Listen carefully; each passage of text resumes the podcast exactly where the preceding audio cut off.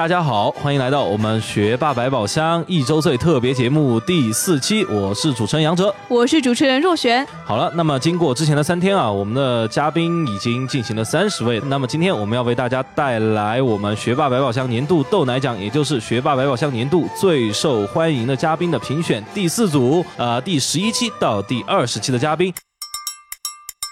那么由我来给大家介绍今天第一位嘉宾，来自第十一期的周南阳。那么他来自法国图卢兹高等商学院。那么这位嘉宾呢，他的开朗的性格让他成为法国学生会当中啊百年来唯一的一位华人。那么他因为兴趣的驱使，让他拥有了神一样的语文成绩和一口流利的法语。那么他师从诺贝尔经济学奖得主，毕业后进入顶级投行类金融机构。关于追寻幸福，他这样说：我们应该尊重人生的每一种形式。它存在都有它的意义，每个人幸福来源点不同，就没必要把自己认为的幸福强加在别人身上。接下来是第十二期嘉宾文航，来自 U C 伯克利。他在本科辗转于佐治亚理工、伦敦大学和 U C 伯克利三所世界名校。他也是熟知美国大学兄弟会不为人知的秘密。他放弃百万的年薪回国创业。那么关于职业的成长和发展，他是这样说的：最重要的事情就是说，把每一件事情做好，而且做认真。然后呢，这个时候跳出来多看一看全局，找老司机带带路，这样你又能找到一个比较就是说呃优化的路线。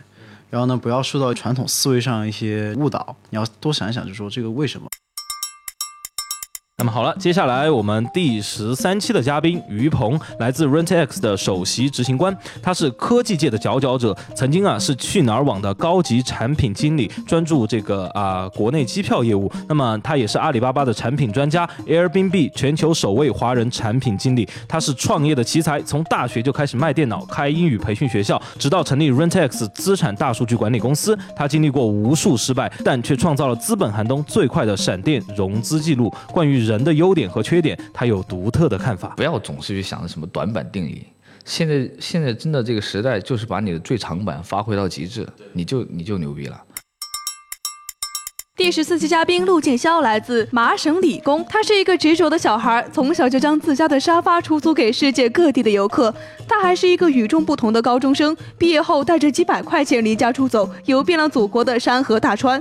关于工作的选择，他的感想是：多去体验吧，因为在美国，特别在硅谷，就很难有一个人在一个地方待上三五年以上，就大家都不断的在换公司，不断的在跟很多人交流，然后不断的去体味新新鲜的东西，不是。为了换而换，而是心平气和去知道你为什么要换，而且呃多去换换开开眼界的话，其实对人生的思考会有更好更好的帮助。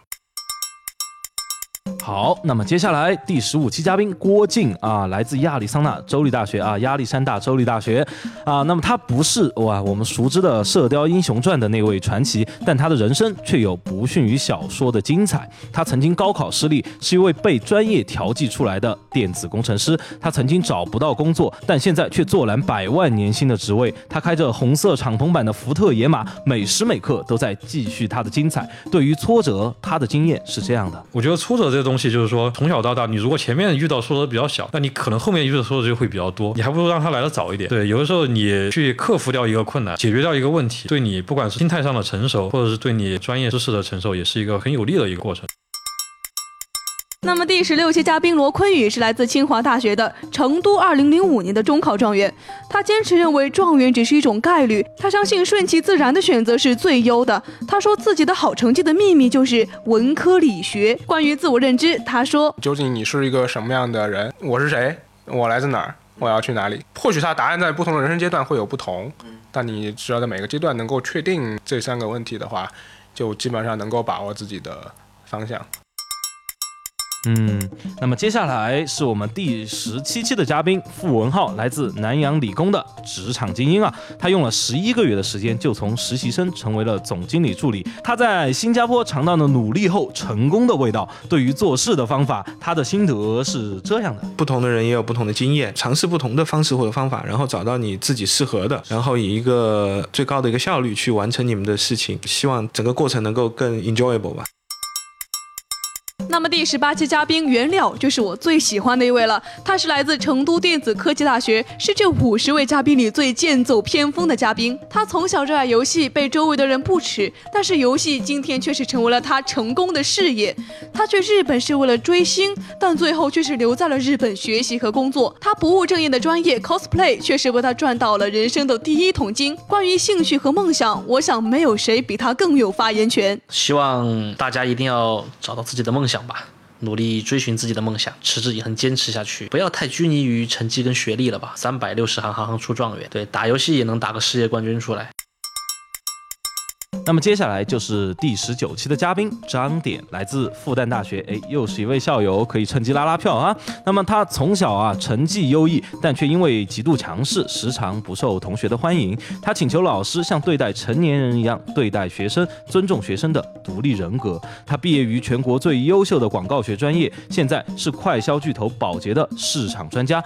关于如何看待自己的弱点，他的角度非常有趣。就我以前觉得说，人生不能有短板，你必须。去补上你所有的短板，然后你要让所有的项目都比别人牛。但是现在我觉得说，其实人生发挥你的优势才是最重要的。就可能在你小的时候，价值观没有形成的时候，你可以有一个 role model，说你要向他的方向去走。但当你长大以后，你会发现没有一个人是你真正的那个你心目中幻想的 role model。就那种能够真正发挥自己优势长处的人，就是那种你看起来好像所有东西都很好的人，因为他不会把短板暴露在你的面前。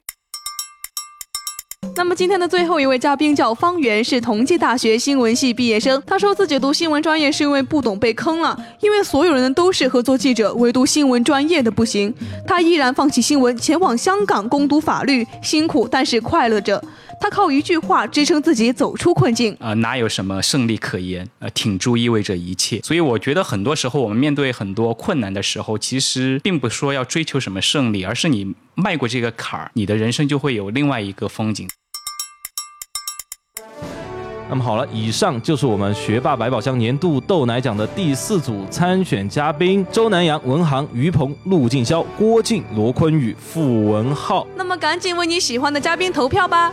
投票的方式非常的简单，就是点击他的节目，那么就可以为你心爱的嘉宾投上宝贵的一票了。那么投票是没有上限的哟，大家可以无限次的点击。当然啊，如果你有这个兴趣的话，我们是不反对的。好了，这就是今天学霸百宝箱一周年特别节目第四期的全部内容。我们明天不见不散，拜拜，拜拜。